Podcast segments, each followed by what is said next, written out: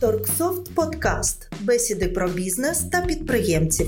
РРО у 2023 році. З вами спеціалісти з автоматизації Яна Рибас, Анна Любима, Анна Приходько, Марія Гладких, В'ячеслав Крутій, Вікторія Пащенко та Наталя Корнецька. Всім привіт! Сьогодні в нас буде, я так думаю, дуже великий подкаст і корисний для усіх наших користувачів і не тільки слухачів наших. Ми будемо говорити про РРО знову і знову. Але будемо говорити про це в контексті 2023 вже року, який наступає. Бо ми записуємо цей подкаст до нового року трішечки більше ніж місяць. Тому вийде він під новий рік, і звичайно, вже якісь зміни, які будуть там відбуватися. Так ми обговоримо якісь наші думки, якісь наші новини з приводу РРО, що ми маємо розказати, і думаю, що буде вам корисно корисно це послухати всім, хто використовує РРО, і тим, хто планує використовувати РРО. Я можу почати з того, чому ми записуємо це знову. Минулому році ми зіштовхнулися з такою ситуацією, що терміни підійшли, а всі підприємці були до цього не підготовані. І з цим стикнулися не лише наша компанія, а взагалі всі розробники програмної РРО і постачальники апаратних РРО, що всі звернулися в один і той же самий час, там десь близько за місяць, за декілька тижнів до початку вже повномасштабного ведення через РРО всіх підприємців. І виявилося, що ну ніхто не може забезпечити зразу таку кількість е, клієнтів необхідним обладнанням і програмним РРО в принципі, програмним РРО це взагалі не проблема, але з урахуванням того, що необхідно було там зареєструвати документи, зробити налаштування там роботи, тому що всі продають по різному. Необхідно бачити різну інформацію, різний доступ там мають і там різні нюанси роботи. Тому зверталися до нас, і багато людей не встигали цього зробити вчасно. Тому ми закликаємо всіх хто зацікавлений в цьому питанні, хоча б спочатку почати з того, щоб ознайомитися з інформацією про програмне РРО, наприклад, прослухати, хоча б цей підкаст, дізнатися, які є види РРО, подивитися по вартості. Дуже уважно прослухати ще раз цей підкаст, тому що ми будемо порівнювати різні типи РРО. Опишемо, як ви будете з ними працювати, і ви вже зможете, хоча б зробити вибір і завчасно знову ж скажу, що це має бути за декілька місяців провести налаштування, передбати цей програмний РРО, наприклад, або апаратний РРО, і бути вже впевненими, що саме в вашому бізнесі все буде йти за розкладом. Так, да, це важливо насправді. Ну добре, дякую, Ян. Тоді в мене таке питання до Ані: що змінилося взагалі за ну в світі багато що змінилося за цей рік минулий, але що змінилося в світі РРО і що новенького, які новини, щось спростилося чи ні, чи, мабуть, ускладнилося. Не знаю, що сказати. Взагалі то не дуже багато чого змінилося. Я б навіть сказала, що нічого такого суттєвого не змінилося. Не дивлячись на те, що у нас військовий стан, ми все одно повинні використовувати РРО, все одно повинні проводити операції. На час дії військового стану ніхто штрафувати не буде. Але е, якщо ви торгуєте під акцизними товарами, то все одно до вас можуть прийти з перевіркою та виписати вам штраф. А так, ну якщо ви раніше використовували РРО, то ви повинні його використовувати і надалі. Тобто ніяких таких послаблень е, чи якихось там е, відміни використання РРО не було. Ну я думаю, що і не буде. Тобто, якщо підприємець раніше користувався РРО, він може поки не користуватися якийсь час, так? Ні, ні, ні, неправильно. Якщо підприємець користувався РРО, він повинен продовжувати а. використовувати його і надалі. Тобто, під час військового стану, скоріш за все, не буде ніяких перевірок та не буде штрафних санкцій. Але коли військовий стан закінчиться, усі податковці вийдуть е, на перевірки і можуть потім вас е, перевіряти та виписувати штрафні санкції за той період, коли був військовий стан. Тобто зараз, поки він діє, то нічого не якби ніяких перевірок, ніяких штрафів. Але як тільки закінчиться, то усі операції, які у вас були, їх перевірять. Та якщо ви щось порушували, вам можуть виписати штраф. Ань, а скажи, будь ласка, які терміни зараз по автоматизації? Ці останні терміни, коли люди вже мають е, поставити РРО, можеш сказати? Якихось суттєвих змін, я ж кажу, в РРО не було. Ну, в принципі, і не суттєвих змін в Ну було ж відтермінування тоді, е, то здається, з 1 березня 22-го року. Потім щось перенесли до 1 квітня, і там якось ця інформація після війни поплила. Я не знаю, можливо, щось в тебе є свіже. Ну якихось термінів, що там до якогось там е, листопада, чи грудня, чи січня всі повинні перейти на РРО, Ну не було такого. Тобто те, що було до війни, коли повинні були підприємці почати використовувати РРО, так би все вони вже давно його використовують та вже давно його підключили. Потім, коли почалась війна, ось військовий стан, то усі терміни, які були, вони автоматично були перенесені до закінчення військового стану. Тобто прогнозувати, коли всі повинні будуть там, хто ще не встиг використовувати почати РРО, важко, того що ми не знаємо, коли закінчиться війна. От е, на даний момент у нас такого якихось термінів, що все кидайте та починайте використовувати РРО, у нас немає. Ну а з іншої сторони, тут така пастка, що ви можете зараз не ставити, але у майбутньому до вас прийде перевірка і запитає, чому ви не поставили. Правильно я розумію, десь так? Ні, вона прийде до тих, у кого він вже є. Тобто, якщо до вас прийде перевірка з питань використання, ну, дивіться, не потрібно змішувати все в одну куб. Тобто, в нас є, якщо приходить податкова з перевіркою, вона приходить з якоюсь чіткою ціллю, що саме вона буде перевіряти. Тобто, якщо у вас йде перевірка наприклад, по правильності сплати єдиного податку, то ніхто не буде перевіряти, використовуєте ви РРО чи ні. Тобто, якщо прийде перевірка по використанні РРО, то там не будуть перевіряти якісь інші питання, а там, наприклад, правильність нарахування там ПДВ. Ну тобто такого немає. Тобто, коли приходить податкова перевірка, вона має конкретні цілі. Якщо ви використовуєте зараз РРО чи до війни його використовували, то до вас, коли прийде податкова перевірка, вона і буде перевіряти те, що ви робили. Якось так. Тобто не буде такого, що там прийде і такі так. А давайте це зараз е, будемо з'ясовувати, що у вас, як у вас, і перевіряти все підряд. Тоді питання ще ще по терміну. Е, тобто, виходить таким чином, що необхідно буде ставити РРО з закінченням, тобто цей обов'язок у підприємці буде з закінченням воєнного стану в нашій країні. Правильно тоді зразу з'явиться цей обов'язок. Ну мені здається, у нас вже всі, хто повинен бути, його вже використовують. Тобто, всі, хто як то продають е, підакцизні товари, всі, хто продають. Е, товари з гарантійним терміном, всі, хто торгують з використанням готівки, тобто всі ці категорії вони вже давно перейшли на використання РРО, і у них терміни по використанню РРО були ще ну кінцеві, такі, що прям горіли ще до початку війни. Тобто вони всі вже давно автоматизовані. Тобто зараз повинні використовувати РРО та реєструвати це скоріше. За все, це підприємці новостворені, тобто ті, які от під час військового стану відкрили ФОП, і от у них е, за своїми критеріями вони повинні використовувати РРО. Так от. Я можу сказати, що ой, не всі поставили РРО, хто приймає готівку і має е, товар з гарантійним терміном дії. І власне таке цікава новина була декілька днів тому. Ну як новина, вона не зовсім новина. Податківці створили бот, щоб клієнти, покупці могли, грубо кажучи, настучати на підприємців, також і за невидачу фіскальних чеків. Так я так розумію, що таким людям прилетить, наприклад, людина, яка продає там люстри, лампочки, там е, якісь там настільні лампи. Це ж все гарантійний товар. На нього хтось настучить, і до нього прийдуть і будуть питання, бо немає РРО. Навіть е, те, що його, начебто, відтермінували на період дії воєнного часу.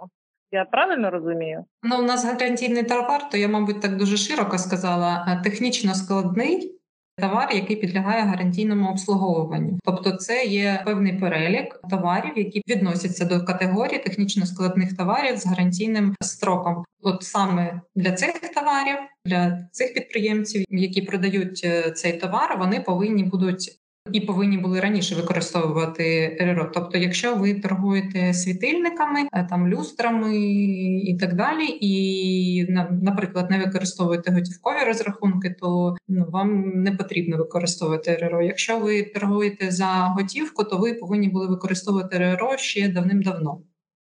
Ну, загалом, коли прийде перевірка по РРО, вони будуть перевіряти, чи проводили ви операції, е, які повинні були через фіскальний апарат. Тобто, зараз же в чому питання? Що багато хто виїхав на якісь інші там, наприклад, території, переїхав до інших міст там чи селищ, немає інтернету, немає світла, і багато хто вважає, що ну військовий стан можна там щось продати та не провести через РРО, і от е, податківці будуть виявляти самі такі випадки.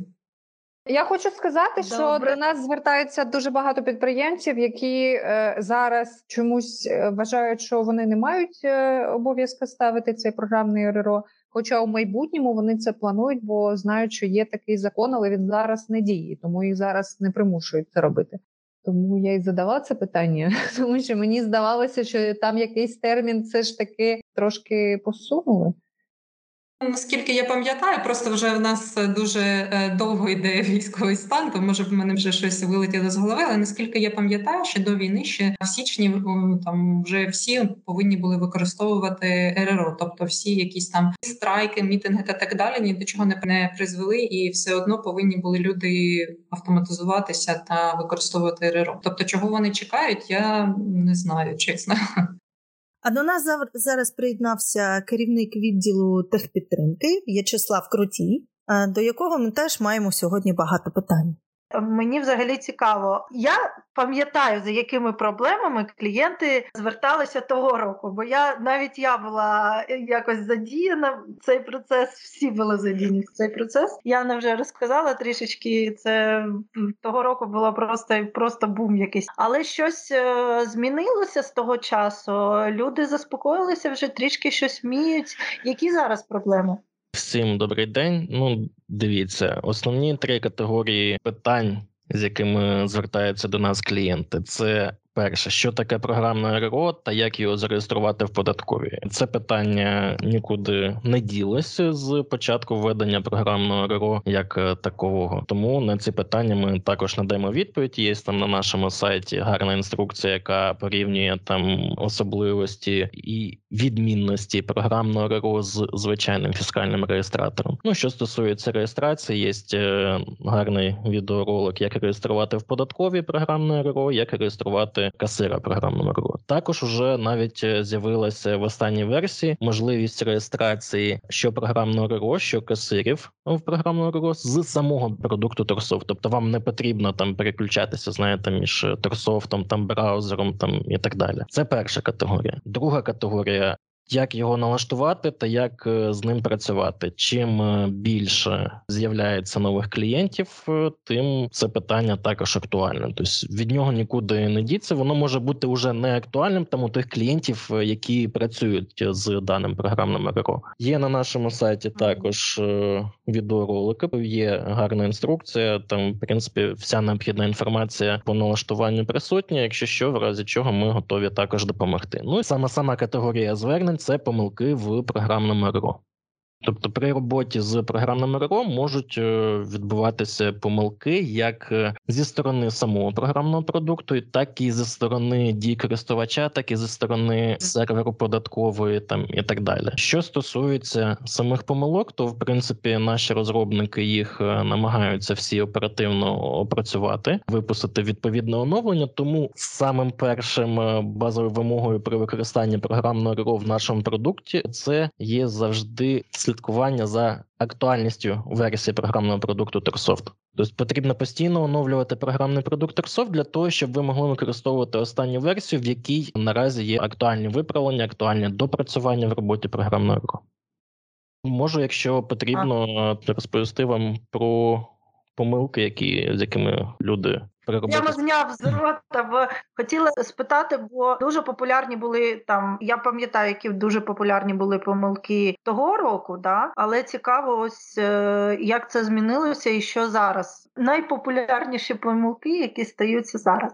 Принципі, ті помилки, які були в прошлому році, вони можуть е, з'являтись і в поточному році. Все в залежності від того, це новий клієнт чи не новий клієнт. Тобто, наприклад, якщо це новий клієнт, він не знає, як е, використовувати. Дане програмне РРО, в нього також може там з'явитися е, помилка, грубо кажучи, яку він ще не знає, як виправити, але і там виправити її запросто. Інший момент це помилки зв'язані там з сервером податкової. Ну, в принципі, саме часто така помилка, навіть не помилка, а саме часто звернення до нас технічну підтримку. Це що робити тоді, коли закінчився ключ е, термін дії сертифікату Mm, на так. ключ е, електронного цифрового підпису. В нашому продукті там можливо хтось, коли буде слухати подкаст, е, буде порівнювати наш продукт з іншими продуктами. Тому скажу, в нашому продукті поки що немає автоматичного продовження терміну е, дії електронного ключа для програмного РРО. Тому цей ключ е, потрібно вручну створювати заявку в податковій і продовжувати термін дії сертифікату. Скажи, будь ласка, оці помилки, це ж мається на увазі якісь автоматичні повідомлення. Правильно, це не те, що там програма якось неправильно працює. Це повідомлення для користувачів про якісь ситуації, чому там не вдається передати інформацію. Багато багато помилок, які можуть статися. Ну, наприклад, е, є навіть не помилка, а повідомлення про те, що термін дії сертифіката для даного електронного ключа касира він закінчився. Тобто, це грубо кажучи, не помилка зі сторони там самого Торсофту, це просто повідомлення користувачу, що так і так він не може вже надалі продавати. Є помилки, ті, які надходять е, від серверу податкової. Наприклад, останнім часом, там в період е, військового часу, сервер податкової працює там стабільно, нестабільно, взагалі не працює і так далі. Може повертати різні помилки. Також, крім сервера податкової, може не працювати сервера центрів сертифікації ключів. І через це також сервер податкової може повертати помилки. Всі ці помилки по мірі їх е, поступання оброблюють розробники, випускають відповідні оновлення.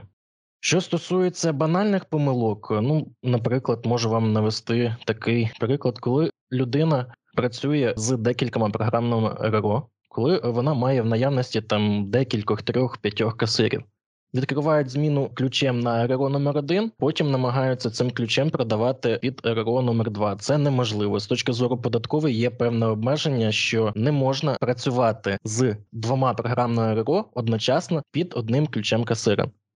Потрібно повністю завершити роботу на тому програмному РРО, на якому вона була розпочата, тобто ви повинні закрити зміну. А далі ви можете вже під цим ключем відкривати зміну на іншому програмному РРО і працювати.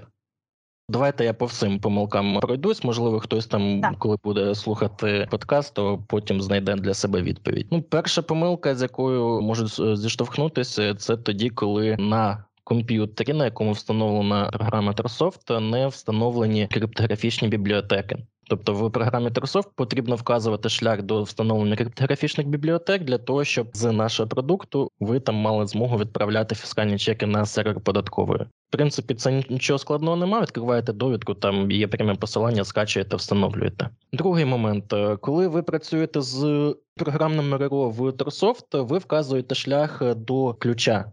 І деякі клієнти е, вказали шлях е, до ключа, потім е, беруть і уже папку з ключем переміщують в інше місце. Цього не потрібно робити. Це також банальна помилка, з якою там багато хто зіштовхується. На початку введення програмного РРО, тоді, коли вводили, коли прийняли цей закон, і тоді, коли був цей бум десь кінець 21-го року, початок 22-го року, всі намагалися там якомога швидше зареєструвати програмне РРО в податковій, ну щоб розпочати з ним уже працювати. Але це призвело до того, що вказувалися деякі невірні дані при реєстрації. Зараз люди намагаються зробити перереєстрацію програмного РРО. Тобто це можливо, що в продукті нашому, що е, там з особисто кабінету податковий, але сама помилка, яка е, ну, якої вони допускаються, це перереєстрація даних на відкритій зміні. Не потрібно це робити. Тобто, спочатку вам необхідно повністю закрити зміну на даному програмному РРО, потім ви е, робите перереєстрацію даних цього програмного РРО, потім ви вже підтягуєте дані в Торсофт, нові, уже які актуальні після прийняття там даної заявки податкової. Також е, що ще можу сказати? Ну є помилка тоді, коли від сервера податкової, тоді коли не відправляються там фіскальні документи на сервер податкової. Податкова там повертає текст помилки, що відрізняється час е, сервера податкової з часом фіскального документу. Це може бути тоді, коли на вашому комп'ютері, де встановлений Торсофт, збилась дата в операційній системі Windows. Тобто вам достатньо лише в налаштуваннях операційної системи налаштувати синхронізацію часу з інтернетом. Скажи, будь ласка, ось не працює податково. А що ви радите тоді нашим клієнтам, що робити в цьому випадку? Не проводити продажі не можна робити, чи ці продажі потім будуть надходити до податкової? Яка інструкція, що робити в цей час, коли податкова недоступна? Податкова недоступна це дуже дуже загальне таке поняття. Дивіться, податкова може бути недоступна частково, може бути повністю недоступна і так далі. В ідеальному варіанті, щоб ну будь-який програмний продукт, де реалізована можливість використання програмної РРО, той же самий Торсофт, він повинен в ідеальному варіанті перевести цей програмне РРО в офлайн режим, і далі потім уже програмне РРО в собі накопичує чеки на протязі певного періоду, е, поки не відновиться зв'язок з сервером податковий, і потім без втручання користувача програмного продукту ці чеки передає на сервер податкової вони там успішно реєструються. Але можуть бути такі проблеми, що програмне РРО не може перейти в офлайн режим або не може відправити чеки. Ну, по-перше, для того, щоб менше цих проблем було, постійно підтримуйте останню версію. По-друге, для того, щоб цих проблем не було, потрібно перевірити, а чи підтримує ваш зареєстрований програмне РРО роботу в офлайн режимі. Тобто, коли ви реєстрували цей програмний РРО в податкові, ви там вказували можливість працювати в режимі офлайн. Ну так, в принципі, якщо якісь нові. В зв'язку з новою поведінкою сервера налогової там також е, деякі моменти міняються. Розробники наші вже втручаються, допрацьовують наш програмний продукт, випускають відповідне оновлення. Тобто, е, в принципі, в ідеальному варіанті все повинно працювати в автоматичному режимі. Якщо щось не так, в будь-якому випадку звертаєтесь до нас. Ми швидко на це реагуємо. Дивимося, в чому проблема. У мене тоді таке ще питання. Скажи, будь ласка, якщо необхідно буде внести якісь зміни у податкові, наприклад, е, там цей ключ у податковій, або змінити форму роботи цього програмного РРО, якщо спочатку зареєстрували неправильно і працювали лише в онлайні, а хочуть працювати і в офлайні. Це треба буде робити якісь переналаштування у нашому програмному РРО, чи це після змінення на сайті податкові відбудеться автоматично? В продукті необхідно натиснути ну, в продукті Торсофт після того, як відбудеться перереєстрація даних конкретного програмного РРО, який раніше був успішно зареєстрований, потрібно буде виконати лише пару кліків, тобто відкрити РРО на редагування, там натиснути на кнопку Вибір господарської одиниці, заново вибрати і все. Тобто тут абсолютно мінімум. Ну, що стосується, е, якщо буде реєстрація нового ключа в податковій, тобто в зв'язку з закінченням терміну дії сертифіката, то також е, потрібно буде заново вказати цей новий ключ в налаштуваннях програмного РРО чи в налаштуваннях співробітника, де цей ключ вказується. Ну це також там займе одну-дві хвилини максимум. У мене ще є питання. Скажи, будь ласка, а які найчастіші питання не з приводу помилок, а взагалі з роботи програмного РРО виникають у людей, які починають цим користуватися, і чи це важко чи ні, там це пояснити і їм розібратися з цим ну, на твоїй практиці? Принципі, ті питання, які вони нам задають, я вже характеризував. Тобто, це як е, що це взагалі таке, як е, його зареєструвати в податкові у 90% клієнтів відпадають ці питання після того, ну, наприклад, реєстрації в податкові, після того як вони самостійно переглянуть наші відеоролики на нашому сайті. Ні, я маю на увазі, коли вони починають працювати. Чи є там з цим складнощі, швидко вони розбираються, чи є якісь типічні питання після того, як вони вже зареєструвалися почали працювати? Наприклад, е, потрібно робити службове внесення готівки, чи не потрібно, чи потрібно робити службове вилучення готівки, чи не потрібно. Але це питання воно більше до податкової ніж е, до нас, тому що е, там не знаю, я наскільки слідкував, я ніде так і не міг знайти, де б ця інформація була описана, що стосується саме програмного РРО в якихось нормативно-правових актах або в документації, там в офіційних джерелах. Далі, як подати звіти в кінці там певного періоду, тобто де вони цю суму можуть е, побачити в Торсофт. Ну а так, е, в принципі, нічого складного абсолютно там немає. Дані відправляються в податково автоматично. Рідко в кого там якісь уже питання відбуваються після того, як вони або переглянули відеоролик, або після того, як ми надали їм консультацію, як працювати з цим програмним ну, першопочаткову консультацію. Можемо зробити висновок, що в принципі для всіх освоєння проходить, якщо вони користувалися програмним, ну нашим програмним забезпеченням, то в принципі достатньо швидко. Нічого там складного. Ну, да, нічого складного абсолютно немає. В принципі, маленьких до е, там від повнолітніх до е, людей там похилого віку, в принципі, складності розбиратись немає. Може, практично якусь пораду, може і там продавцям, наприклад, якесь нагадування або інструкцію там написати. Ну тобто, щоб вони не забували відкрити зміну. Вони ж можуть почати продавати це неможливо з точки зору роботи з програмним РРО. Тобто зміна відкривається або вручну, або відкривається автоматично при проведенні першої продажі через програмне РРО. Тобто зміну вони ніяк е, не забудуть е, відкрити це точно. Є е, проблема, наприклад, вони можуть забути закрити зміну. Цьому також немає нічого страшного, навіть наскільки я володію інформацією, немає ніяких абсолютно штрафів порівнянні з використанням там цих е, звичайних фіскальних реєстраторів. Також немає обмежень, що стосуються кількості. Там ну глобальних обмежень немає. Там що стосується кількості відкриття і закриття зміни. На одному програмному РРО на протязі там дня. Тобто, якщо людина випадково закрила посередня зміну, ну вона може відкрити її і далі працювати, і ввечері знов е, закрити зміну. Ввечері не закрила, ну може там на ранок наступного дня взяти, зробити закриття зміни, потім відкриття і далі працювати. Тобто головна порада, якщо е, продавець бачить якесь повідомлення на екрані, він не повинен. Перша дія, я от за своїми там спостерігаю, як вони працюють з програмою. Вискакує повідомлення, вони його зразу закривають, як якийсь навіть як паразити, якийсь там. Ні, е, що стосується повідомлень, неважливо, це програмне РРО чи ні. Тут е, бажано ознайомитися з текстом, хоча б що те повідомлення пише, для того, щоб ви розуміли, навіщо ви натискаєте кнопку так чи ні, чи навіщо що ви це закриваєте. Тому що да, бувають деякі ситуації, що там ну програма там, наприклад, е, підказує, що так і так е, дане програмне РРО не може працювати в офлайн режимі. Це якраз е, до того питання, повертаючись, коли пропав зв'язок з CRM податковою, але програмне РРО зареєстрований таким чином, що там він не підтримує роботу офлайн, тому він не може перейти в офлайн режим. З'являється це повідомлення, вони його можуть швидко закрити, раз 10 закриють. Потім на 11 раз вони вже зателефонують там службу технічної підтримки або там своєму керівництву, скажуть, що у них помилка. Тобто просто банально потрібно уважно прочитати. Якщо навіть і необхідно закрити цю помилку, там зробіть е, фото, фіксацію, надішліть нам в одному з месенджерів там технічну підтримку. Ми вам завжди підскажемо там в чому проблема і що зробити для того, щоб майбутнім цієї помилки не виникало у вас там.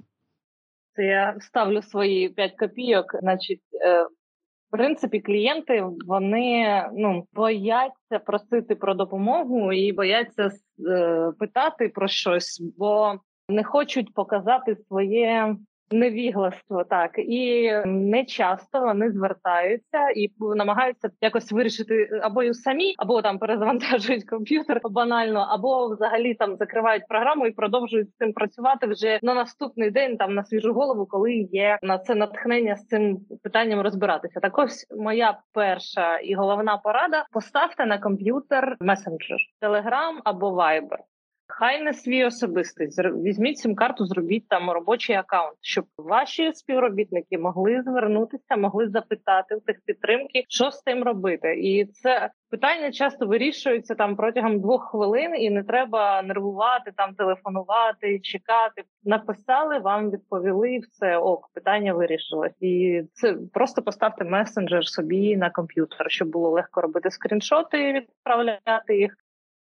А можна мені питаннячко з приводу того, що критично важливо робити або не робити при роботі з програмним РРО, щоб потім не було проблем у податковій? Можливо, є якісь такі помилки беззворотні, які робили наші клієнти, і які стануть наукою для всіх інших.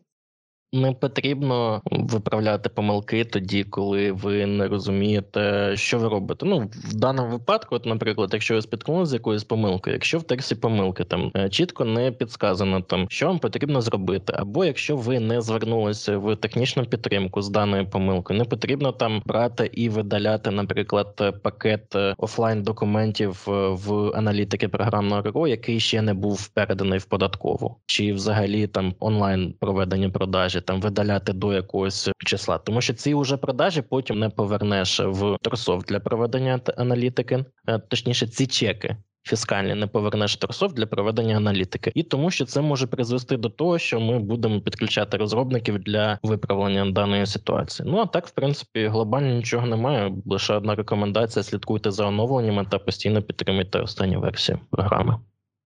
Слав, а скажи, будь ласка, можливо, ти сказав, я пропустила ті помилки, які вони бачать на екрані, вони можуть вирішити самостійно за допомогою наших там статей, які ми писали про помилки з нашого керівництва по роботі з програмою, чи це лише за допомогою служби технічної підтримки можна робити?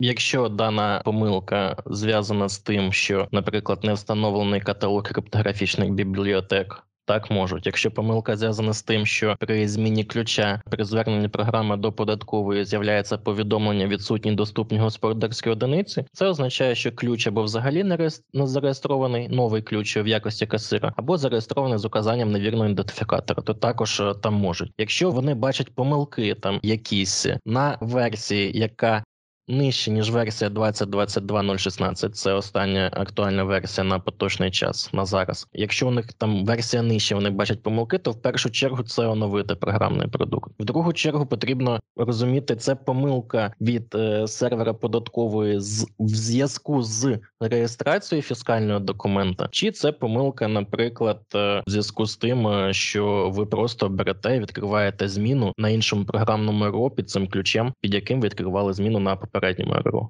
Це все є в тексті помилки. Потрібно просто уважно читати текст помилки, і все. Можна ще питаннячко, скажи, будь ласка, наскільки часто такі помилки виникають, ну щоб заспокоїти наших користувачів? Які саме помилки? Ну, взагалі, що робота з сервером це ж е, робота не лише з помилками. Давайте що так, е, якщо ви використовуєте останню версію програми, якщо ви ознайомилися з роботою програмного РО там шляхом перегляду там відеоролика або прочитання там інструкцій на сайті, довідки або за допомогою там консультацій, то у вас буде абсолютно мінімум помилок. Якщо у вас на останній версії з'явилась помилка реєстрації фіскального документа на сервері податкової, то можливо така ситуація буде. Вам просто потрібно звернутися в технічну підтримку. Ми вам підскажемо, що не так, і все страшного нічого немає. Добре, дякую. Будь ласка, тебе працювати. Добре. Всім гарного дня, до побачення. Все-таки, Ань, ми зупинилися, знаєш на чому? На тому, що майже нічого не змінилося, ти сказала, да, за цей рік. Але а правила використання щось змінилося в цьому плані, чи теж нічого не змінилося? Давайте так глобально ну не не те, щоб зміна, але таке от послаблення на час дії військового стану було єдине те, що стосувалося. Ну ось останніх, так би мовити, умов, коли вимикається світло або відсутній е, інтернет. Тобто податківці надали роз'яснення, що до військового стану період роботи в режимі офлайн можна було там 72 години, там 36 годин, в залежності від того, який у вас там програмний РРО чи звичайний класичний. От зараз на час дії військового стану. Якщо у вас відсутнє світло або відсутній інтернет, ви можете використовувати РРО звичайний або програмний довше ніж встановлені ці ось ліміти часу. Тобто, ви можете використовувати в режимі офлайн до тих пір, доки у вас не з'явиться світло. Якщо у вас звичайний класичний РРО, то і при його реєстрації ви зареєстрували собі книгу коро, то ви можете до семи днів е, використовувати цей РРО в режимі офлайн, тобто записувати всі свої операції в цю ось е, книжку. Якщо у вас програмне РРО, е, то ви можете використовувати його без світла, наприклад. Якщо у вас там ноутбук довго тримає заряд, так або ви е, встановили собі програмний РРО на телефон, там також довго тримає заряд. Тобто, у вас в магазині світла немає. Ви можете продовжувати торгівлю та працювати в режимі офлайн до тих пір, доки не дадуть е, світло або доки не з'явиться інтернет. От, тобто, ви можете працювати необмежену кількість часу. Просто коли у вас з'явиться світло та інтернет, ви повинні будете відправити усі ці чеки на сервер податкової. Якщо, наприклад, е, сервер податкової не відповідає, у вас немає інтернету і немає світла, то ну.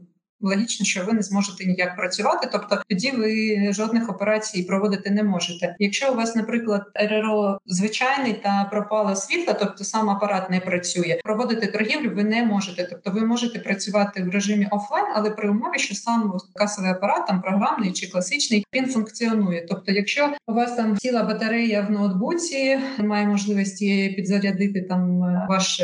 Скажімо так, програмний РРО, і він от, фізично він виключився. То проводити торгівлю в таких умовах не можна, тобто ви не можете, начебто, в режимі офлайн, і там потім коли-небудь це все допровести через перерок, коли з'явиться світло. Тобто, якщо сам апарат фактично працює, ви можете на ньому працювати офлайн. Якщо він фактично не працює, то ви не можете проводити торгівлю. Ось якихось інших нововведень що там можна не проводити, можна там було багато чуток, що там військовий стан можемо не торгувати та не проводити через РРО та таке інше. Ні, це неправда. Той, хто вам таке каже, той бреше. Тобто податківці вони продовжують свою е, думку відстаювати. Свою позицію в них нічого не змінилося. Тобто, якщо ви до війни використовували РРО, ви повинні його використовувати й надалі. Якось так. Тобто, якщо ви там проводили, наприклад, розрахунки там через LeakPay, чи там фонді, Платон та ну, такі от інші системи, тобто ви надалі повинні проводити такі операції через РРО. Тобто, якщо клієнт ви даєте клієнту ну, як і раніше, номер свого розрахункового рахунку, і він оплачує зі своєї картки, наприклад, на номер вашого рахунку. Тоді це операція, що вважається безготівковою, і ви таку операцію через РРО не проводите. Якщо ви свої банківські реквізити повні клієнту не даєте, а даєте можливість йому сплачувати через, наприклад, ваш е, інтернет-магазин, через сайт чи ще ще якось інакше. Тобто клієнт самостійно вводить дані своєї картки у вас, наприклад, на сайті та проводить оплату. Тоді така операція вважається як і раніше готівковою і проводиться через РРО. Тобто, ну не наразі для податківців зараз видавати нові роз'яснення щодо РРО. Я хотіла повернутися до теми термінів. Пробачте мене, будь ласка, але якщо давайте просто спрогнозуємо для тих підприємців, хто в цій ситуації знаходиться, він вів бізнес до війни мав поставити РРО і не поставив, думаючи, що через воєнний стан це все відтерміновується. То що буде для цього підприємця, і чи варто йому саме зараз вже братися, автоматизуватися, бо бо там далі буде вже катастрофа? Звичайно, варто і не варто це відтягувати до якогось невідомого моменту, тому що якщо податкова прийде, на вашу думку, ви вважаєте, що вам не потрібна реєстрація РРО, тому що ви поки що не підпадаєте під е, оці ось правила. Але приходить податкова і виявляє у вас одну якусь операцію, яку ви повинні були, ну яка мусила вас, наприклад, перейти на використання РРО, але ви не придали її значення, чи там понадіялися, що прокати та ніхто не помітить. І от коли податкова прийшла, вона за весь цей термін термін вам всі операції, які ну всі ваші продажі, які ви повинні були провести через РРО, але не провели, вона це все підрахує і випишить вам штраф на ось цю суму. Тобто подумайте, чи варто воно того, тому що вартість програмного РРО разом з автоматизацією буде разів в 10 менше ніж е, розмір цього штрафу. Дякую, буду тепер попереджувати тих, хто про це не в курсі. А таких ну, це багато. не якась новина. Ця норма вона працювала завжди. Тобто, якщо ви якусь операцію не провели через РРО, або повинні були проводити чи зареєструвати там РРО ще давно, але ви це ігнорували та сподівалися, що ніхто цього не помітить. Ну вам так може пощастити, та ніхто цього не помітить, і ви там після закінчення війни встановите собі РРО і будете далі працювати. Там термін, наприклад, податкової перевірки тих операцій, там де ви, скажімо так, ну не не набрехали, але скажімо так, не показали операції, які повинні були. Тобто, це ну може бути таке, що вам пощастить, та ніхто цього не помітить під час перевірки, і все у вас буде добре. Але ж е, бувають такі випадки, коли помічають, або коли ви, наприклад, не навмисне там не побачили, там не продали значення, не знали. Тобто такі ж випадки також бувають. Податкова може їх помітити, та потім вам так би мовити, заднім числом виписати та нарахувати величезні штрафи. Тобто, якщо ви знаєте, що вам скоро там потрібно буде, чи вже потрібно було його встановити, то Ну, краще це зробити. Ну багато клієнтів вважають, що РРО – це щось таке страшне і незрозуміле, але насправді там нічого важкого немає. Тобто, ви продали в програмі, натиснули кнопочку там провести фіскальний чек, все кінці дня, там на 6 годині, наприклад, ви закінчуєте ваш е, робочий день, натиснули кнопочку Створити е, звіт, все. Ну тобто, більш нічого раніше це було трохи складніше. Там потрібно було друкувати ці звіти, зберігати їх собі, десь підклеювати. Ну тобто було. Більше роботи зараз цього вже особливо, якщо у вас програмне РРО, цього взагалі нічого немає. Тобто, це буквально зранку ви можете навіть Якщо прийшли в магазин та забули розпочати відкрити зміна, то з першим вашим продажем зміна відкривається автоматично, то чек можна налаштувати, щоб там друкувався автоматично, відправлявся. Тобто, вам взагалі це ну, мінімум роботи. Головне просто не забути ввечері закрити за зміну. Не знаю, поставте собі якесь там нагадування в телефоні. Все нічого важкого, страшного чи складного немає. Тобто, ваші робочі обов'язки вони якось колосально вони не зміняться, нічого нового не не з'явиться, якоїсь нової важкої праці там нічого такого не буде. Це пов'язано з тим, що підприємці вважають, якщо вони не використовують РРО, тобто не реєстрували цю цю історію в податковій, то на них не звернуть уваги. Тобто на так, ніби їх не існує. Ніби в плащі не годимося. Да, да, да, да, да, да. Нема в мене. Ні, насправді це не так. Насправді це не так. Вас можуть помітити. Ну точніше, як можливо, для когось це і правда, тому що є підприємці, в яких дуже мало якихось оборотів. У них там немає найманих працівників. Вони там звітують собі, наприклад, там друга група раз е, в рік відзвітували, там трошки грошей показали, та й все. Ну таких підприємців, ну чесно кажучи, ніхто на них не звертає уваги. Але якщо у вас там мережа магазинів, у вас е, великий там штат е, працівників і так далі, тому подібне, то вас рано чи пізно помітять. Ну обов'язково тому. Аня казала, що треба натиснути кнопочку, щоб провести продаж через РРО. То ні, налаштовуйте автоматично і все, ніяких зайвих натискань, воно саме все відправить і все зробить за вас. Тобто ні, ніякого контролю з, зі сторони продавця, щоб провести обов'язково через РРО, не потрібно. Йому не потрібно буде тримати цю інформацію в голові, що треба натиснути, ставити автоматичну автоматичний друк е, і все. Ань, а можеш ще раз наголосити категорії підприємців, які мають вже бути з програмним або з апаратним РРО у цей час? Давайте простіше скажу, хто не має. Е, ті, хто займається торгівлею виключно в безготівковій формі, тобто всі ваші контрагенти, усі ваші там покупці і так далі. Ви з усіма цими людьми працюєте лише в безготівковій формі, тобто там, наприклад, з розрахункового рахунку на розрахунковий рахунок отримуєте платежі, або надсилаєте своїм покупцям там чи клієнтам рахунки з реквізитами вашими банківськими, тобто там рахунок буде е, там ЮА, там і багато багато цифр. Отакий е, не номер картки.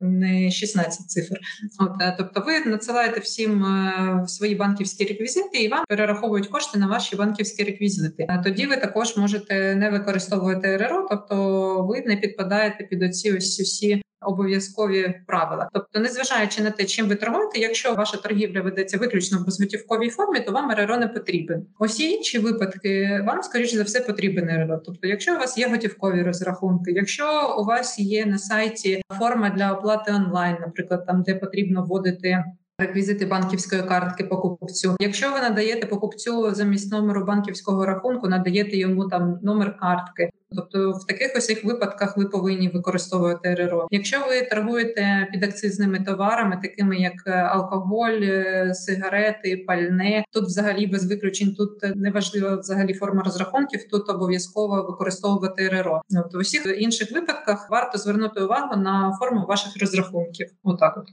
це якщо от коротко, не вдаваючись в деталі. Ну, фактично, це майже всі, чи крім тих, хто працює з рахунками, тільки на рахункові ну, плати, інтернет-магазини. Так, так.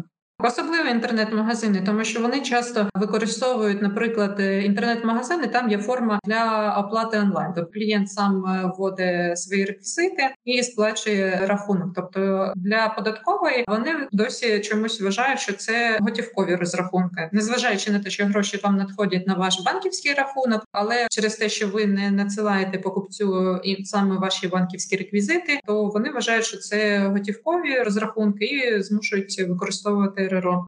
Ну, тобто, якщо ви не хочете використовувати РРО, найпростіше це надсилати вашим покупцям ваш е, рахунок з вашими банківськими реквізитами. Так, спочатку клієнти ну це ще рік, мабуть, тому вони ще щось намагалися казати, що мені невдобно, я не розумію, як там сплачувати. Це все дуже важко. Це щось там на бухгалтерському, як то кажуть. Але час йде, вже люди становляться е, розумнішими. Вже більше магазинів попереходили, аби уникнути РРО на безготівкові розрахунки, та надсилають своїм клієнтам банківські реквізити. І вже для людей це не стає якимось шоком, і вони спокійно переказують вам кошти на ваш банківський рахунок, і жодних проблем з цим не виникає. Тобто, якщо не хочете використовувати РРО, переходьте на безготівкові розрахунки. Можеш ти ще розказати трішечки про використання РРО без світла, коли немає світла, як це відбувається? Бо це наразі така проблема. Кожен підстроюється під себе, під е, свої можливості. Тобто, перше питання, який у вас РРО, класичний чи програмний? Якщо класичний, можете, наприклад, в магазині не буде світла, але у вас є генератор, та підключити його через генератор, наприклад, або там якийсь зарядний пристрій там на кшталт павербанку чи якісь там міні-станції. Тобто, якщо фізично ви можете якось заживити ваш РРО класичний, щоб він працював, то ви можете продовжувати з ним далі працювати і проводити розрахунки. Якщо ви е, при реєстрації РРО ще там за часів. Царя Опенька реєструвалися в податковій та зареєстрували паралельно з РРО книгу Коро, книгу розрахункових операцій з цю, то ви можете, якщо у вас е, сам фізичний РРО не працює, ви можете проводити розрахунки на продажі та записувати їх в цю книгу коро. Так ви можете працювати впродовж семи днів. Тобто, якщо у вас там тиждень немає світла, наприклад, ви можете торгувати через цей коро. Якщо у вас не працює РРО і немає цієї книги коро. Переходьте на програмне РРО, тому що його можна встановлювати на декілька пристроїв, і хоч на одному з них воно буде працювати не хочете програмного РРО, тоді ну ніяк. Тобто, якщо не працює фізично, не працює РРО, якщо у вас немає книги кору, якщо у вас немає ПРРО, то ви не можете ніяк торгувати, тому що в режимі офлайн Ну, якщо, наприклад, сам РРО вимкнений, ви не можете працювати, ну тому що вам потрібно якось е, проводити ці всі продажі через РРО. А як ви його проведете, якщо він ну не знаю, як ноутбук, якщо він виключений, ну ви ж нічого не можете там написати чи подивитися. От тобто, якщо сам фізично він працює, але, наприклад, немає з'єднання там інтернет-з'єднання, то ви можете проводити офлайн розрахунки. Якщо у вас програмне РРО, тут у вас більше можливості для маневру. Цьому випадку ви можете встановити на декілька пристроїв програмний РРО. Тобто, наприклад, ви встановлюєте на ноутбук, на телефон і на планшет. Одночасно ви можете працювати лише на одному пристрої. Наприклад, ви працюєте на ноутбуці, вимкнули електроенергію, відсутній інтернет-зв'язок. Ви проводите РРО, переходить в режим офлайн роботи. Ви проводите через нього розрахунки далі. Вимкнувся ноутбук. Ви включаєте, наприклад, планшет, проводите розрахунки через планшет. Сів планшет там на телефон телефоні. Тобто податківці вам не забороняють використовувати один той самий переро на різних пристроях, але не одночасно, а по черзі. Коли дали електроенергію, коли з'явився інтернет, ви передаєте всі ці ваші операції, які були в режимі офлайн. Ви передаєте на сервер податковий, якби і все у вас добре. Нагадаю, що ліміти ось ці по роботі в режимі офлайн податкова на час дії військового стану вона їх відмінила. Тобто, ви можете користуватися необмежену кількість часу в режимі офлайн. З'явився на годину світло, з'явилось. Переро перейшло автоматично в режим роботи онлайн, передало ці всі чеки на сервер податковий, вимкнувся світ. Ви там продовжуєте далі працювати в режимі офлайн. Про ліміти хотіла спитати, що буде, якщо вони будуть ну будуть більше працювати в офлайн режимі ніж Дозволено податкових нічого, доки діє військовий стан, нічого не буде. Головне, щоб ви проводили ці е, платежі, хоч якось. Тобто, податкова... Ну, тобто тиждень можна працювати, так? Без так, ну тиждень, два. Ну я сумніваюся, що не буде прям цілий тиждень світу, і ні, ні, ні на годину його не включать. Тобто, хоч день, та повинен, хоч на годинку, повинно з'явитися світло. От ну а так, взагалі, так вони зняли ці обмеження, як не дивно, пішли на зустріч е, платникам податків. От, ну доки така ситуація в країні. А другий приклад е, подивимося. У нас же ж як ситуація була, коли ми працюємо за готівку, тобто це ну важко відслідити там провели чи не провели. А другий приклад, коли, наприклад, у нас є інтернет-магазин, і покупець е, розплачується за товар карткою. От і гроші нам колись там через е, день, два, три приходять на наш розрахунковий рахунок. І у нас бувають ситуації, коли там немає світла і так далі. Як оцю операцію проводити? Дивіться, там у нас в принципі нічого нового та знов таки не з'явилося. Ще й раніше податківці казали, що ми проводимо всі ці операції, які у нас були, наприклад, там у вихідні дні, у святкові, там у неробочі і так далі, там неробочі часи. Ми проводимо їх е, тоді, коли починається наш робочий день. Тобто, якщо у нас, наприклад, в магазині немає світла довго там чи інтернету і Приходить нам така оплата, то ми її будемо проводити тоді, коли будемо фактично працювати. Тобто, це може бути розрив там в тиждень, може бути там в 3-4 дні. Тобто в разі чого, якщо будуть податківці запитувати, чому така різниця між датою, коли платіж зайшов там, наприклад, нам на рахунок, і коли ми провели його через РРО, ми можемо сміливо посилатися на те, що в нас ну такий у нас робочий графік, або ну, в ці дні ми не працювали, того що не було можливості технічної. От коли з'явилася, тоді ми і провели. Тобто Це нормально, і вони будуть це нормально якби сприймати. У мене тоді є питаннячко. Скажи мені, будь ласочка, Аня, а є зараз же послаблення для тих магазинів, які знаходяться у селах, так? Чи чи воно також знято з приводу встановлення програмної РРО? Я пам'ятаю, що щось таке було для них виключення, що для таких маленьких магазинів у селах там було якесь. Там залежить від того, яка кількість е, людей в селі, яка площа магазину, та чи торгують вони під акцизними товарами. Тобто, якщо в магазині там здається площа чи то 20, чи то 25 метрів квадратних. Вже так не пам'ятаю, не треба дивитися. А от якщо площа магазину менше, то використовувати можна не використовувати РРО. Якщо площа магазину більше, то повинні використовувати РРО. Якщо в магазині, наприклад, торгують алкоголем, то повинні використовувати РРО, незважаючи село, то чи місто, чи ще щось чи там Аня, скажи, будь ласка, а на твою думку, краще ось ну за теперішній час, так у воєнний та післявоєнний, з боку там податкової та можливості, які надають е, РРО різних типів, який краще програмний чи апаратний? Ну з боку податкової просто свого досвіду, як краще програмний, тому що він е, трохи якось легше робить життя підприємців. Тобто, в звичайному РРО є, наприклад, е, можливість там людської якоїсь помилки, там неправильно вибити чек.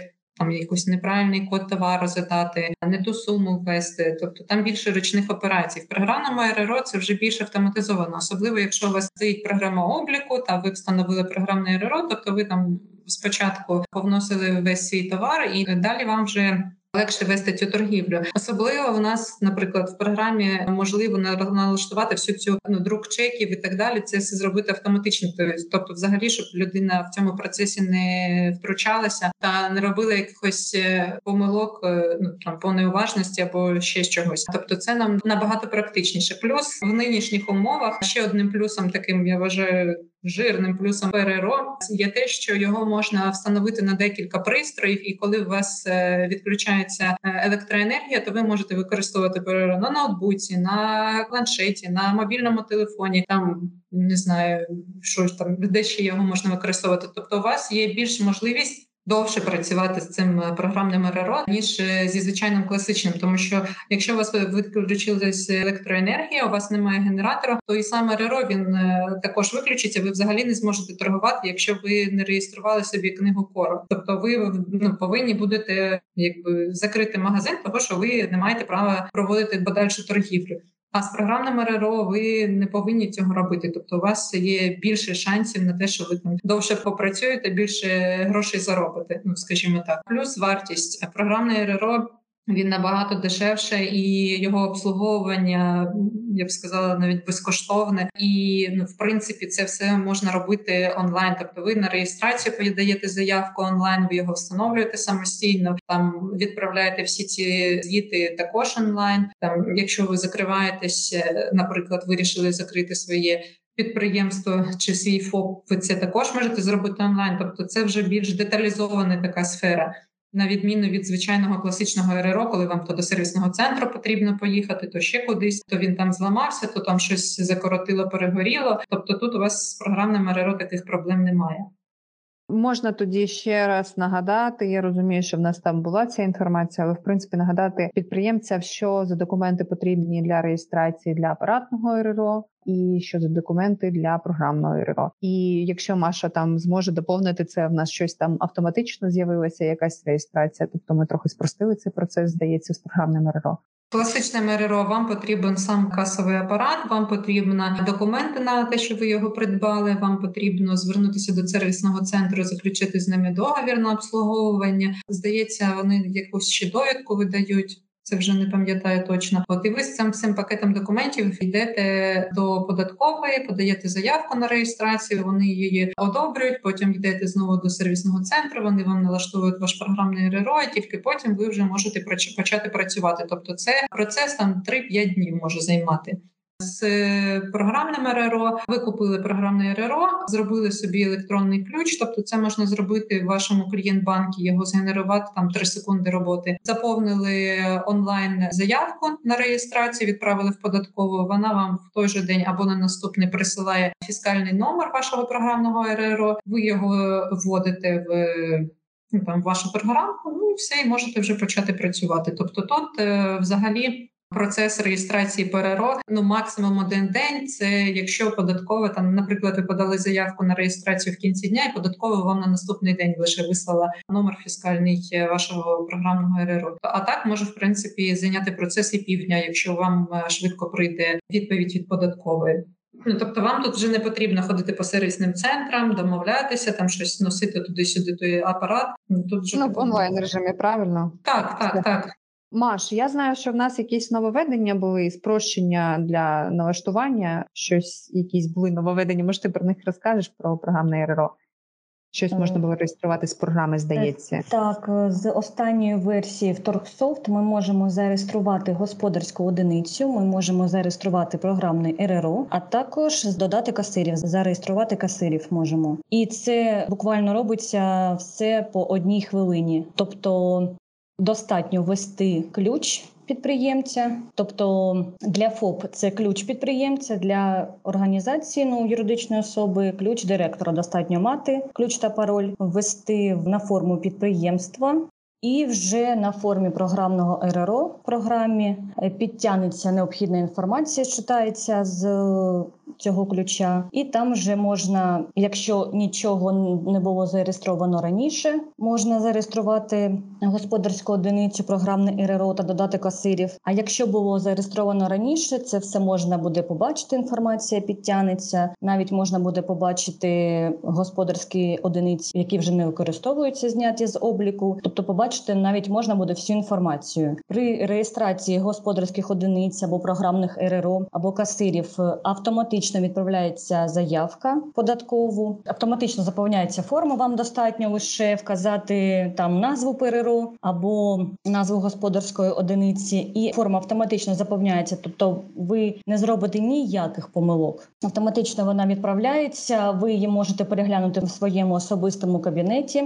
Потім ви побачите одразу прямо в Торксофт квитанцію про успішну або неуспішну реєстрацію, і е, програмне РРО буде додано. Потім достатньо буде натиснути одну кнопочку, і ПРРО буде додано прямо в програму Торксофт, відкрити зміну та користуватися. А можна мені пояснити, як людині, яка пояснювала це раніше клієнтам? Тобто, це в нас якийсь момент буде пропущений. Тобто, наприклад, клієнту не потрібно буде реєструвати, здається, форму 1 ПРРО у кабінеті кабінеті платника податків, це замість цього він просто заповнює ці дані в нашій програмі, чи все одно необхідно цю форму і це щось інше.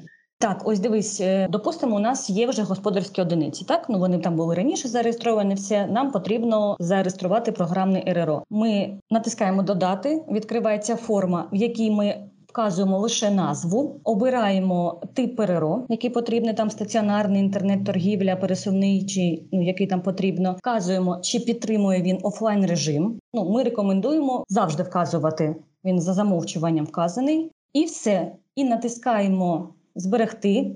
І форма автоматично, ця форма номер один, вона автоматично створюється і відправляється в податкову.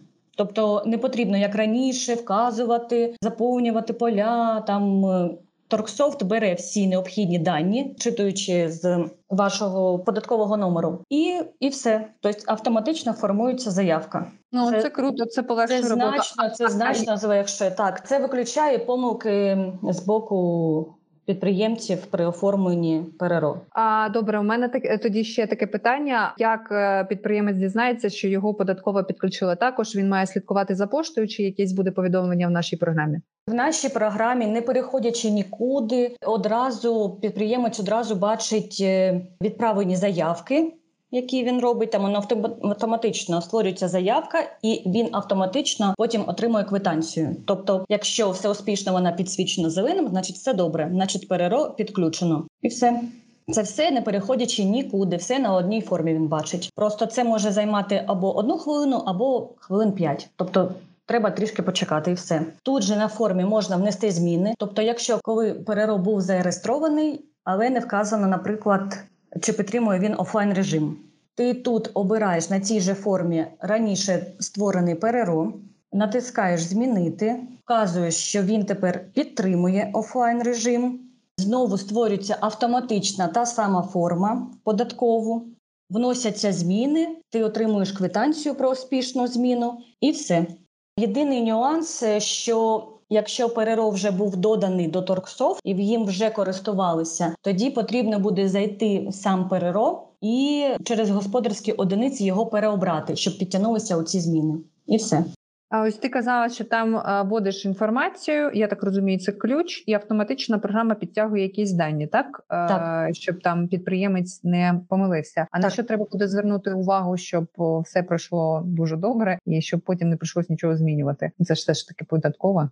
Якщо буде якісь е, там в квитанції буде написано, якщо будуть якісь помилки, ну, на що треба звернути увагу, якоїсь інформації не вистачає. Просто щоб усі були заповнені дані. Ну я думаю, Аня підскаже. Ань, ти ж бачила форму ПРРО 1 В принципі, ми її просто я так розумію, продублювали в нашій програмі і зробили, щоб там автоматично майже всі дані підтягувалися. На що звернути увагу? Я так пам'ятаю, що там щось було з номером КАС, який має вказувати підприємець. І що ще там мали вручну Ну, там, наскільки я пам'ятаю, взагалі найчастіше було питання це про фіскальний номер касового апарату. Тобто, ви, коли подаєте заявку, ви цей номер не заповнюєте, тому що він вам приходить у квитанції 2. Тобто, ви ці, цю інформацію заповнюєте в програмі вже після того, як отримали квитанцію номер 2, в якій буде написано пакет прийнято, і там ще якийсь текст. В дужках буде номер фіскальний е, номер апарату, який вам присвоїть податкова. От на з приводу номеру кас. е, Там нічого складного. Тобто, якщо у вас це перший ПРРО буде в магазині, то номер один. Якщо там ви реєструєте наступний РРО, наприклад, в магазині дві каси, то буде наступний номер, номер два. Тобто там нічого складного, ніякої вищої математики. Такого часто клієнти, наскільки я пам'ятаю, питали про назву ПРРО. Тобто назву ви можете написати там свій, наприклад, магазин, там не знаю. Метелик, магазин бавовнятко. Тобто це якась інформація, яка не містить це поле, не містить якихось чітких вимог, як воно повинно там заповнюватися. Тобто, ви можете назвати там, наприклад, написати назву свого магазину, або там ФОП такий-то, або там ТОВ такий-то. То вже на ваше побажання. Тобто, дехто пише що тут, що там перерод Роксофт. Тобто тут е, більш творчі, скажімо так, поле для заповнення. І, Ну а більше там нічого такого складного, наче не було. Здається, це було все. Це основні питання, які були. Слухай, Ань, я не пам'ятаю, Наташа в тебе питала чи не питала. Щось е, нас змінилося з приводу реєстрації послуг через програмний РРО. Як це відбувається або через апаратний РРО зараз? Можеш розказати, як продавати послуги? Так вже як і товар, залежить від того, як ви ну тобто, якщо ви використовуєте РРО, то скоріш за все ви отримуєте готівку за свої послуги. Тобто, ви, коли програмуєте найменування товару, ви пишете послуга, там, наприклад, прибирання приміщення, одна штука, і там скільки вона коштує. Все там. Нічого такого, якихось специфічних вимог для послуг немає. Вони точно так же, як і товар йдуть. Добре, дякую. Це те, що було, що мене просили в тебе запитати. Тоді, що я хотіла запитати, це вже у Маші, мабуть, з приводу реєстрації у нашій програмі. Я так е, наскільки пам'ятаю, програмний РРО е, потребував не лише реєстрації підприємців, а і продавців через наш цей новий нашу доробку нашої системи. Там також можна буде зареєструвати і продавців, чи це окремо реєструється у податковій? Можеш сказати, будь ласка. Так, можна зареєструвати касирів. Це форма номер 5 ПРРО. Там достатньо мати ключ касира, і так само, як з програмним РРО, додаємо, обираємо ключ касира, зчитується інформація про податковий номер касира, створюється автоматично ця форма номер 5 заявка в податкову. Там податковою опрацьовується до 5 хвилин, і знову ми отримуємо квитанцію про успішну або неуспішну реєстрацію касира. Касири додаються не до конкретного ПРРО, а в принципі до реєструються на платника. А якщо у підприємця буде декілька касирів, то як буде виглядати їх робота з програмними РРО, ну або з апаратними РРО? Тут є декілька варіантів. Можна в програмі до кожного касира, у кого є печатка, і які зареєстровані податковій, можна вказати цю печатку. І коли буде проводитися реалізація саме під цим продавцем, буде використовуватися його ключ. Інший варіант можна в налаштуваннях програмного РРО вказати, чи використовувати бейдж продавця або вибір продавця. Під час реалізації з програмним РРО, тобто під час реалізації буде видаватися форма, якого продавця використовувати. Ну ключ якого продавця використовувати. А можна питання Якщо- для тих, хто не розуміє, що таке початка продавця і як її використовувати продавцю? Ну, це саме це ключ. Це ключ. Тобто, що продажі йшли саме від цього ПРРО, але саме під цим.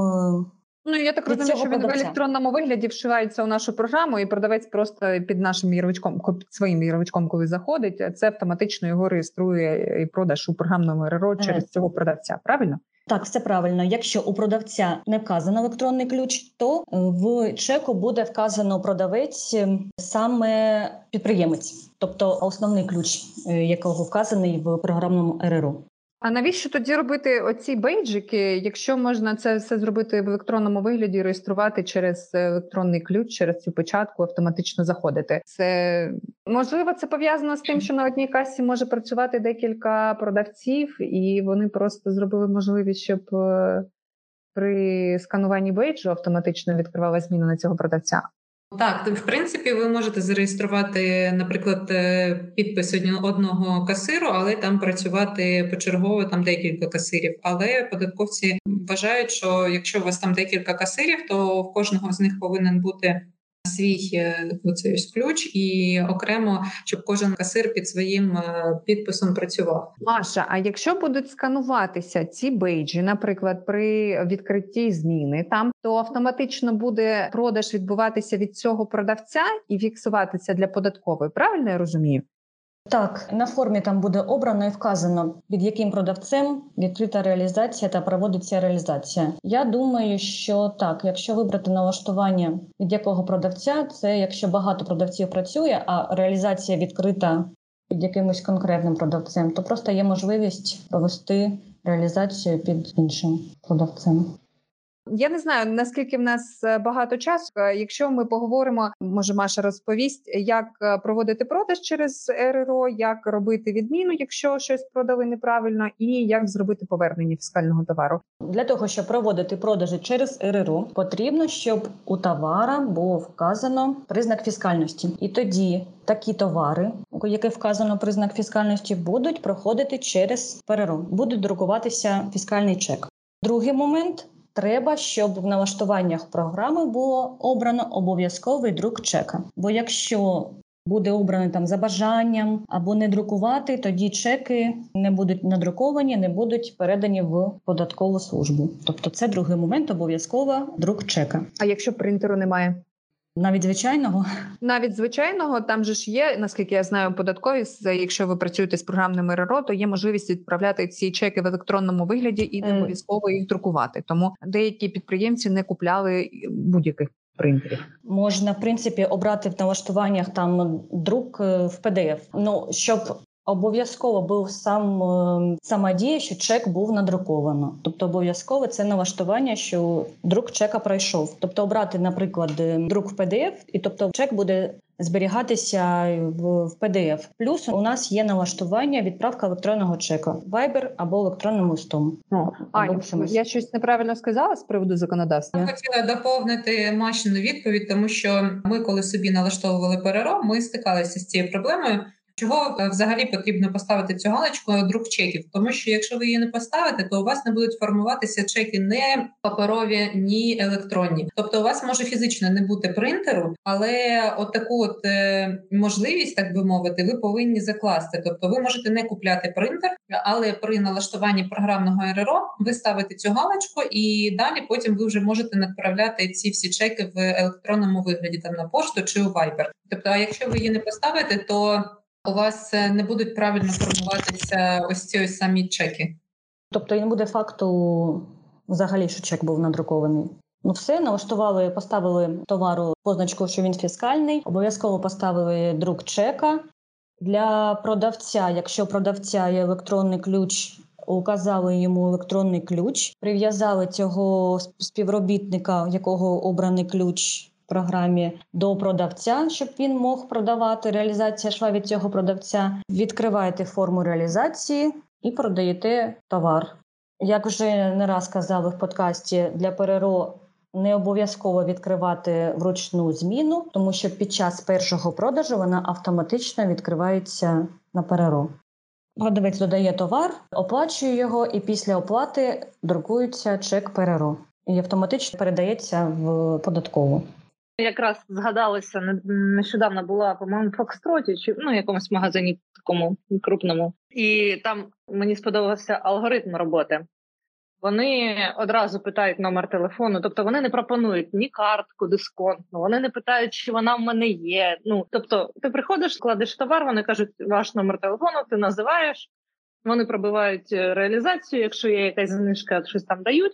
Все це відбувається дуже там безмовно. І потім я забираю товар, очікую чек. Вони кажуть, вам чек прийде у повідомленні. Все, до свидання. І і ніяких питань, ніяких там цих папірців, які ти весь час вони десь в сумці там комкаються. Ну це дуже зручно. В принципі, тобто, це я до чого веду. Дуже складно зібрати клієнтську базу. Це зазвичай починається з того, що ми примушуємо людей заповнювати якісь анкети, ім'я, імейл, не дай Бог телефон. Там люди кажуть, та не треба мені та картка, я просто мені швиденько купити. Можна запозичити цей алгоритм. Підійшла людинка, щось купила, запитали номер телефону. Люди, якби зараз його називають, або якийсь там додатковий номер телефону, якщо хтось не хоче поширювати свій особистий, і, і все. І відправляєте той чек РРО спокійно у вигляді смс-повідомлення або через Viber. Я вже бачу цю ситуацію. Людина назвала якийсь номер е, просто з голови, потім а чек мій. Так ми ж вам на номер телефону відправили. Ой, ні, це ж не настоящий.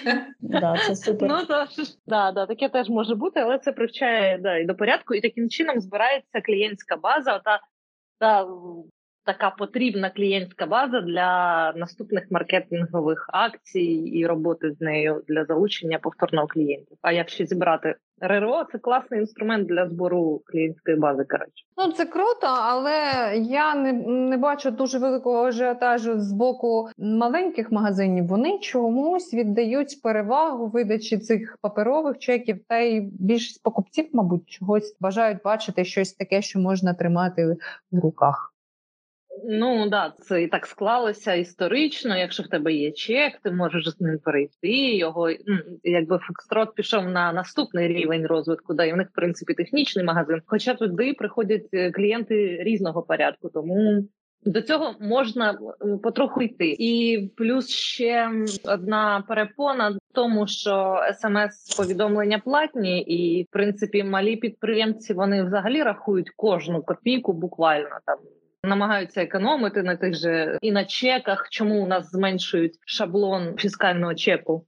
Щоб не було дуже довгої цієї ленти і не витрачати так цю чек-стрічку дуже швидко. Ну тут багато різних моментів, але такий варіант, ось, наприклад, є, і він дієвий в тому плані, що ви ще й зберете собі свою клієнтську базу без цін. До речі, це добре для покупців. Можливо, їм треба просто пояснити, що ці чеки це те, що ви не можете загубити. Це як ти там звертаєшся через декілька Тема, днів, да. хочеш повернути, а ти загубив і все. І ти стоїш, як ото не знаєш своїх прав, ти не знаєш, що ти можеш вимагати там дублікат того чеку, і ти просто йдеш додому. У мене був випадок минулого року в аптеці. Я щось купляла, і мені кажуть: ви будете брати чек? Я кажу, так.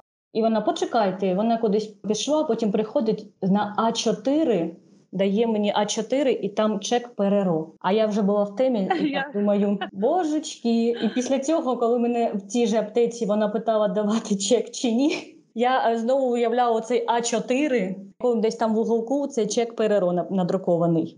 Тобто вони, мабуть, з самого початку вони, мабуть, думали відправляти в електронному вигляді, тому що було не налаштовано і під звичайний принтер, не без економії місця, без економії папіру. В аптеках ж там ж товари, які не підлягають поверненню. Дебільшого, тому, Мгм. мабуть, і, і люди такі, та не треба мені той чек, таке папірець він Ну, якщо б вони попереджували, що буде на форматі А4, то можливо б людей не брали б. Увага, я зараз буду знищувати дерево. Якусь мільйонну частину там деревини. Ну це реально дуже великі витрати на такі листки. Я хочу тут ремарочку на злобу дня, так сказати. Ті, хто бували в Європі і пожили під час війни в Європі, вони в житті вже жодної бумажки не загублять, тому що тут така паперова твориться вакханалія, і всі все треба зберігати.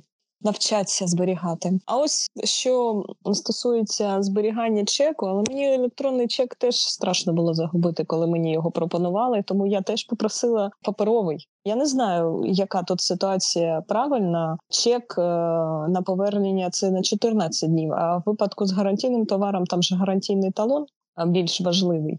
І 14 днів чек потримати це ще півбіди. От гарантійний талон зберігати разом з чеком, як просять, особливо фіскальний чек, який там, якщо в тебе гарантія на багато років, там 5 років, він же не, витримає цього зберігання. Як тут бути? Може, Аня скаже, як правильно в цій ситуації виходити? Зараз я ще, ще вставлю свої 5 копійок. Тут ще саме прикольне, що треба зберігати упаковку. Ми ставили кондиціонер, і треба рік десь тримати коротше, дві великі коробки неушкодженими, щоб, не дай Бог, гарантія там Я, до речі, задавала колись це питання, не пам'ятаю де. На повернення товару так потрібна упаковка, а далі на гарантію ні. Хоча продавці вимагають, мабуть, тому що вони де подальшому його ремонтують і перепродають. Вони його Да. а, по гарантії міняють, відправляють назад виробнику. Виробник його його ремонтує і продаж знову. Може, тому вони якби для себе. Аня, наш улюблений бухгалтер. Скажи мені, будь ласка, що потрібно робити з гарантійним талоном? Ну, гарантійний талон потрібно зберігати. Якщо ми кажемо про чек, і який ви боїтеся втратити, то це не так страшно, як багато хто думає. Насправді, якщо ви можете довести якимось там, наприклад, іншим чином, коли ви купляли цей товар, наприклад, ви купили товар, пройшло не знаю менше року. І з ним щось трапилось. Ви можете звернутися до магазину, і якщо вони е, вимагають від вас чека, а ви його втратили, то можете ну, якщо ми кажемо про звичайний е, паперовий, то е, якщо це якийсь великий магазин, то скоріш за все можете назвати вашу дату, коли ви купляли, от і ну, вони можуть знайти його в себе, так би мовити, в своїй базі. А, От в мене колись була така ситуація, що купили ювелірний вироб, викинули чек. А взагалі то ювелірні вироби вони не підлягають ну, обміну там чи поверненню. І от у мене була така ситуація, що через тиждень цей е, ювелірний вироб е, він зламався. Ми пішли до магазину, почали з продавцями е, такі, знаєте, перемовини вести. А от ми е, якби змогли довести, що ми купляли товар в цьому магазині. То ну, ми назвали дату, суму, час. А тобто в магазині була якась там своя система обліку.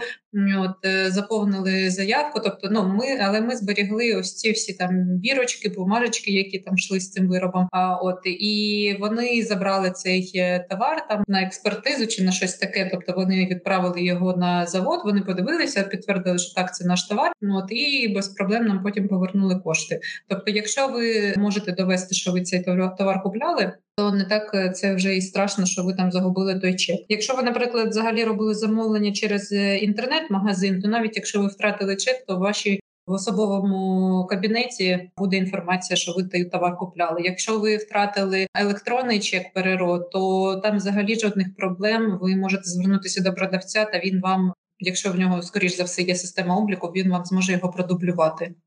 Ну, а на крайній випадок є закон про захист прав споживачів, є служба, яка цим займається. Можете звернутися до них по допомогу. Я думаю, вони вам щось порадять.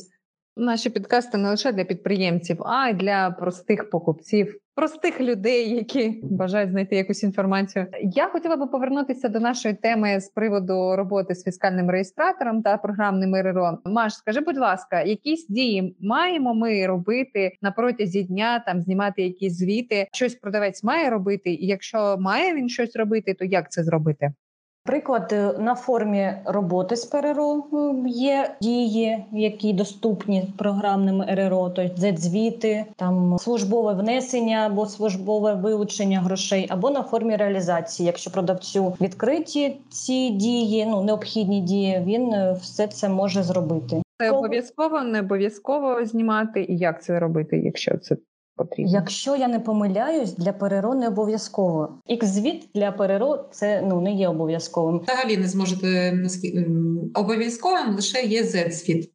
І все. Взагалі, перевагами ПРРО, саме програмного РРО, є те, що забули відкрити зміну, вона за сама відкриється, коли ви проведете першу реалізацію за день. Не потрібно обов'язково X-звіт. е, Навіть Z-звіт, якщо забули, напевно, не страшно, так саме в ПРРО. Ну страшно.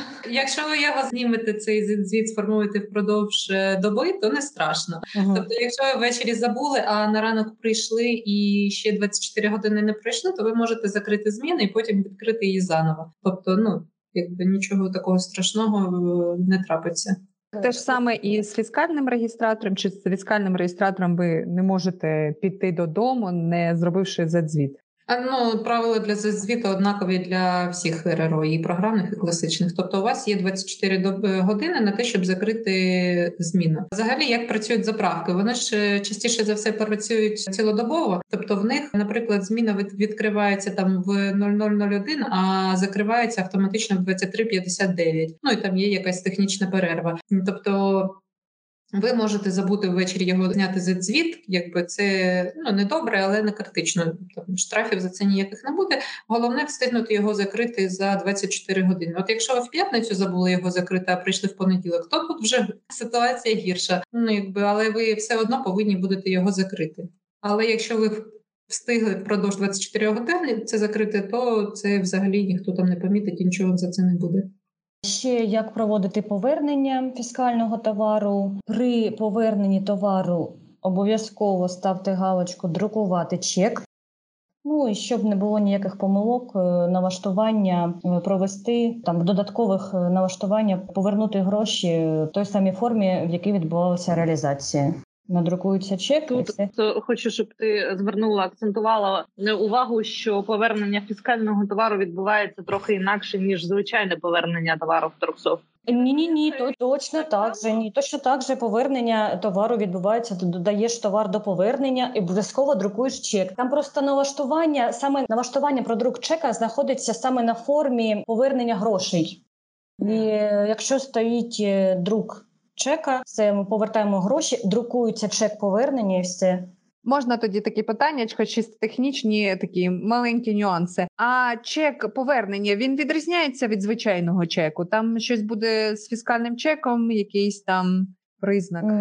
Ні, видатковий чек написано, фіскальний номер, там все Сума з мінусом буде. буде сума з мінусом. Ну тобто, цей чек шаблон у нас у програмі є, в принципі, і необхідно буде його обрати для друку фіскальних чеків. Правильно для всіх. Він буде автоматично за замовченням обраний. Нічого ну нічого не потрібно. Просто при поверненні грошей технічно, е, щоб було вказано налаштування е, друк чеку повернення. Щодо повернення, наприклад, у Торгсофт е, ведуть облік два підприємства: ФОП 1 і ФОП 2 ФОП 1 фіскальний, ФОП 2 ну не треба їм фіскальний реєстратор. Наприклад, коли відбувається повернення товару, програма автоматично розпізнає, що це був фіскальний товар, фіскальний продаж, чи якось там як не наплутати в цьому моменті. Програма по товару визначить, що він був проданий як фіскальний. Тобто був проданий товар, фіскальний був проданий товар. Таким же чином буде повернення. Головне, щоб був надрукований чек і все. Ніяких е, нічого такого не відбувається додаткового. Прямо. Ну тут головне питання, щоб е, продавець е, самостійно там не намагався вирішити це питання. Це був товар того ФОПа чи цього ФОПа. Це він фіскальний, чи він був не фіскальний, щоб він там не, не губився. Я так розумію, має бути жорстка прив'язка саме цієї реалізації цього товару, і при поверненні це буде програма автоматично має це все Так, вона автоматична. слідкувати. Добре, тоді у мене є питаннячко. Значить, е, в минулому році у нас з'явилося питання від наших користувачів. Наступне, що ну через фіскальний реєстратор готівкою проводити продажі то одне, а з банківським терміналом трошки інше. З урахуванням того, що у нас банківський термінал не завжди підключений автоматично передаються дані у програму. І навпаки, як буде виглядати робота з банківським терміналом у випадку, якщо він підключений до Торксофт, і якщо він не підключений, як будуть відбуватися продаж з програмним РРО в цьому випадку? У випадку, якщо у нас до програми не підключений банківський термінал, тобто ну немає тої опції підключення банківського терміналу, тоді треба буде руцями вводити Треба буде руками вводити при оплаті товару. Там буде відкриватися форма, куди треба буде ввести декілька значень. Там е, назву терміналу, назву системи. Я точно не пам'ятаю, які саме називаються, але е, головний посил в тому, що вам придеться руками все вводити, щоб відобразилася необхідна інформація на чеку. А якщо буде підключена опція банківський термінал, тоді все автоматично все буде підтягуватися, і тоді не будуть виникати якісь помилки при цьому, і буде заощаджуватися ваш час. Давайте я уточню цю інформацію. А якщо до системи до Торксофту підключена банківський термінал, тоді в РРО або в або в програмному, або в звичайному треба поставити налаштування, що передавати дані про оплату з банківського терміналу тоді цей чек з терміналу буде автоматично друкуватися на фіскальному чеку. Якщо е, в нас банківський термінал не підключений до Торксофту, то потрібно вказати в налаштуванні, що запитувати параметри оплати банківським терміналом, і тоді продавцю після кожної оплати потрібно буде ввести 5 або 6 додаткових е, полів з чека, який виїхав з банківського терміналу. Там досить багато цифр. Е, там в кожному полі 6-7 цифр з латинськими літерами, і вводити ці дані вручну. Тому ми дуже рекомендуємо підключати банківський термінал. Це швидко, це зручно і не тільки при роботі з РРО, а просто в звичайним звичайних продажах, тому що це дозволяє дуже зекономити час на вводі даних, запобігає виникненню помилок неправильного вводу даних, коли до оплати 235 гривень, а продавець з клієнта випадково списав 325 чи там 523. Ну тобто переплутав цифри скорочується час на обслуговування, запобігаються помилки. Це все перевага підключення банківського терміналу до Торксофт. Ну там, е, окрім цього, там просто питання в тому, що на чек фіскаль на фіскальному чеці має бути усі ці дані, і треба їх ручками буде вписувати. Але так. я так розумію, що там якісь є дані постійні, е, тобто там назва, наприклад, терміналу, назва системи. Це те, що ми можемо заповнювати не заповнити автоматично, чи це потрібно кожного разу вводити? Та ні, тут я от дивлюся в довідку спеціально, щоб нічого там не не вигадати. Потрібно вказати вид операції. Ну це автоматично вже торсов підставляє чи оплата це чи повернення. Далі треба ідентифікатор платіжного пристрою вказати. Тут в мене в прикладі це 8 чи 9 е, знаків, серед яких латинські літери. А найменування еквайра це банк. Далі платіжна система і код транзакції. А там вже літер, так на перший вигляд, штук 12 чи цифр. І код авторизації це все Касир повинен взяти чек з банківського терміналу, цю інформацію там знайти і це все ввести в той час, коли за ним за цим покупцем стоїть ще черга. Я навіть не уявляю. А Аня, якщо ця інформація не буде присутня у чеку, що буде грозити нашому підприємцеві? Я думаю, ти і так знаєш відповідь штраф. За відсутність обов'язкових реквізитів чеку передбачені штрафні санкції. Нічого нового. Ну просто я бачила ряд чеків від крупних мереж. Крупних е, великих мереж, де ця інформація була відсутня, і вони видавали просто разом. Я не пам'ятаю, як називається банківський цей чек. Просто вони до нього прикріпляли його. Чи може це бути альтернативою, чи це просто вже порушення, і це просто як костиль, який не працює? Не знаю, чи можна так е, робити та чи прокатить це в податковій, чесно скажу. Але я також бачила багато чеків в дуже крупних торгових мережах, там де були такі, прям знаєте, дуже серйозні порушення в самих чеках. Але ну не знаю, працюють вони досі. Ми рекомендуємо робити як правильно. А вже відповідальність за це будете ви робити це правильно чи ні? Ми не можемо на себе брати. Тому Ну я так думаю, що це може прокатити, чи як там це може все можуть так всі зараз працювати і використовувати просто прикріплення банківського чека, але в один прекрасний момент податкова почне перевіряти всю цю історію і перелаштуватися швидко буде дуже важко. Тому краще одразу працювати правильно і намагатися встигнути за всіма нововведеннями. І виходить, якщо електронний чек отримуєте, і тоді не буде цієї необхідної інформації про оплату банківським терміналом. А якщо ввести всі дані або автоматично вони підтягнуться, то всі все буде знаходитися в одному чеку.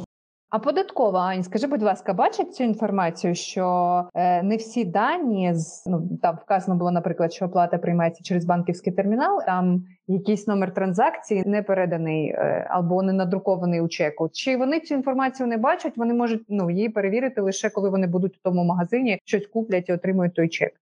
Ну, якщо ми кажемо про програмні РРО, то там копія електронного чека вона направляється на сервер податковий. Тобто, якщо у вас у когось є електронний оцей е, чек РРО, ви можете зайти на сайт податкової, ввести у розділі перевірка фіскального чеку, ввести його номер та подивитися. Там повністю буде такий самий чек електронний, як ви ну який ви маєте. Тобто там будуть усі реквізити, які є весь товар, вартість. Тобто він буде точно такий же, як і звичайний чек, буде відображатися. Тобто податкова електронні всі ці чеки бачить. Справа в тому, що вона просто не сидить на сервері, їх рандомно не перевіряє і не дивиться так. А в цього тут е, всі реквізити є чи не всі. Тобто ці всі порушення виявляються під час перевірки. Якщо ми кажемо про звичайний паперовий чек е, від класичного РРО, то його можуть побачити лише коли прийдуть з перевіркою.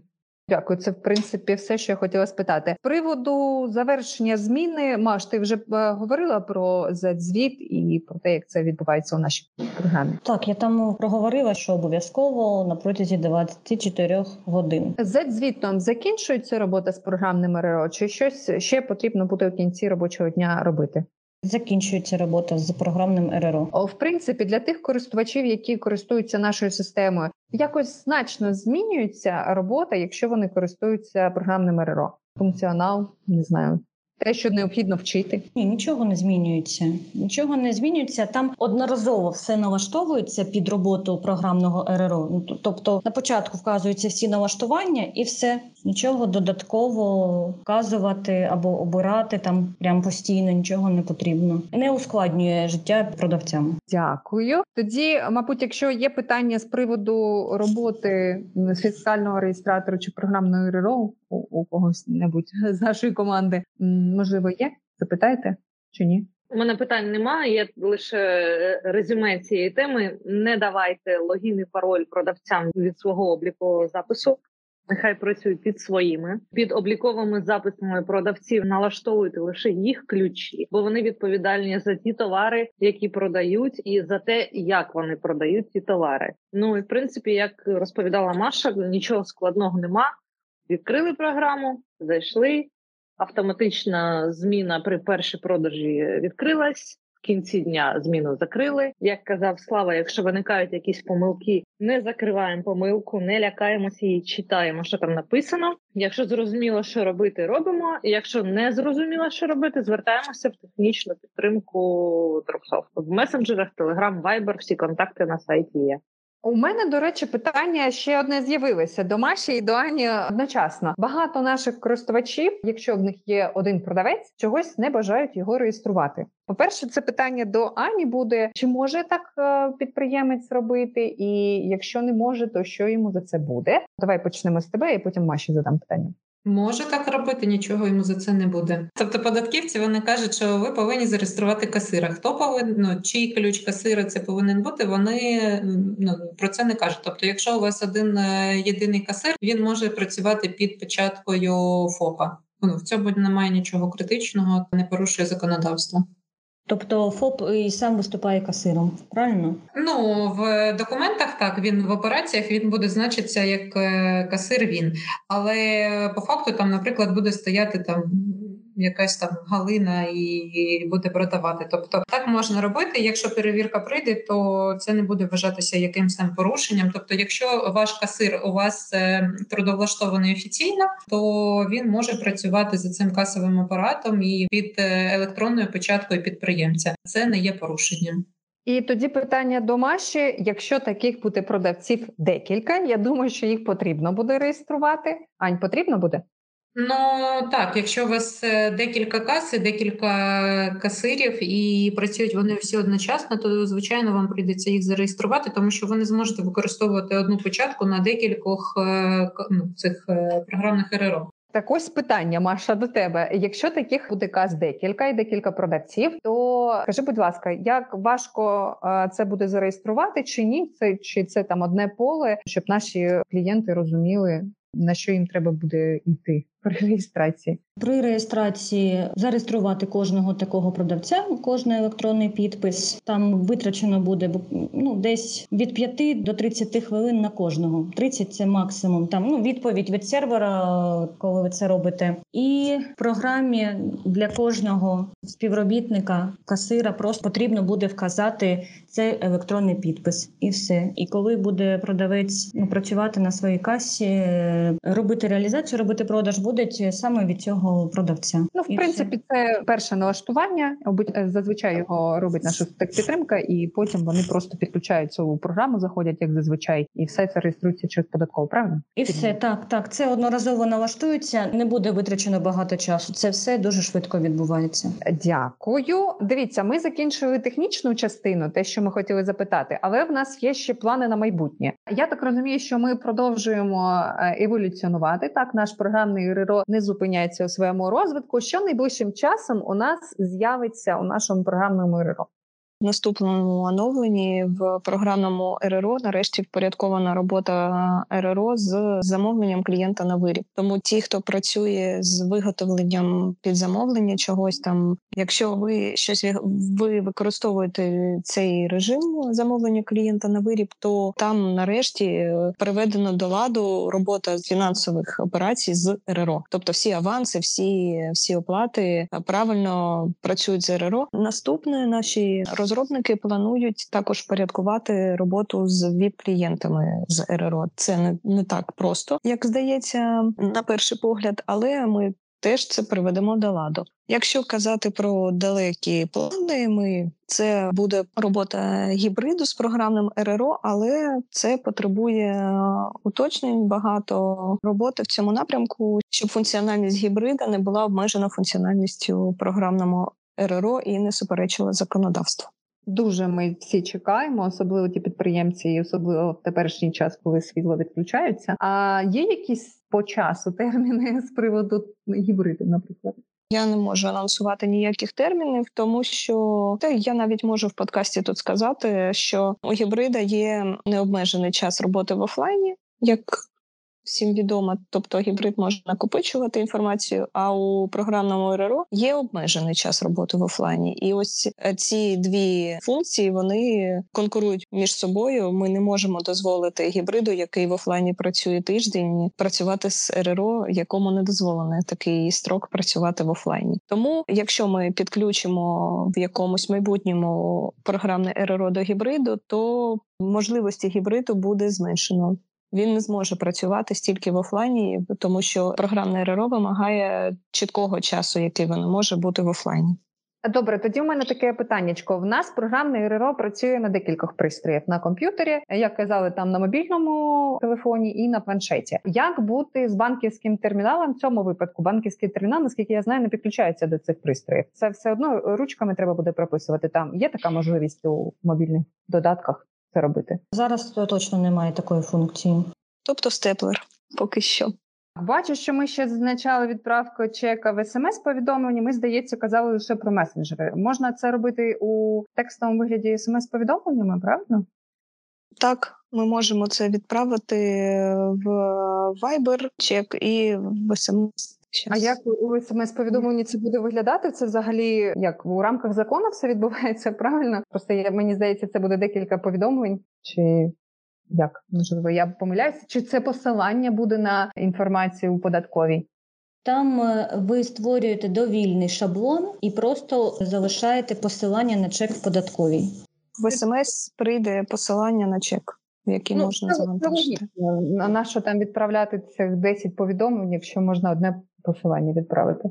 Так, можна просто написати там ваш чек і залишити повідомлення. Повідомлення там воно формується автоматично. В програмі задаш необхідні змінні і все. І сформується повідомлення. Viber повідомлення або смс-повідомлення.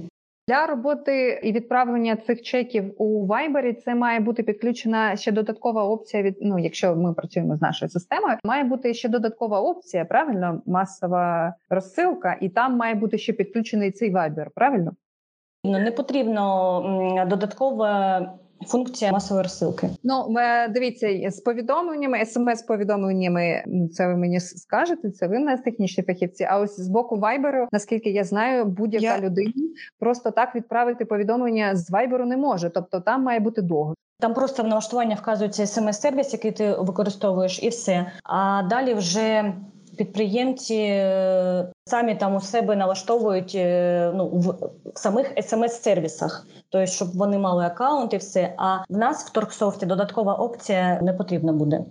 Достатньо буде просто вказати, який смс-сервіс, там логін і пароль ти використовуєш, і все, і шаблон вказати.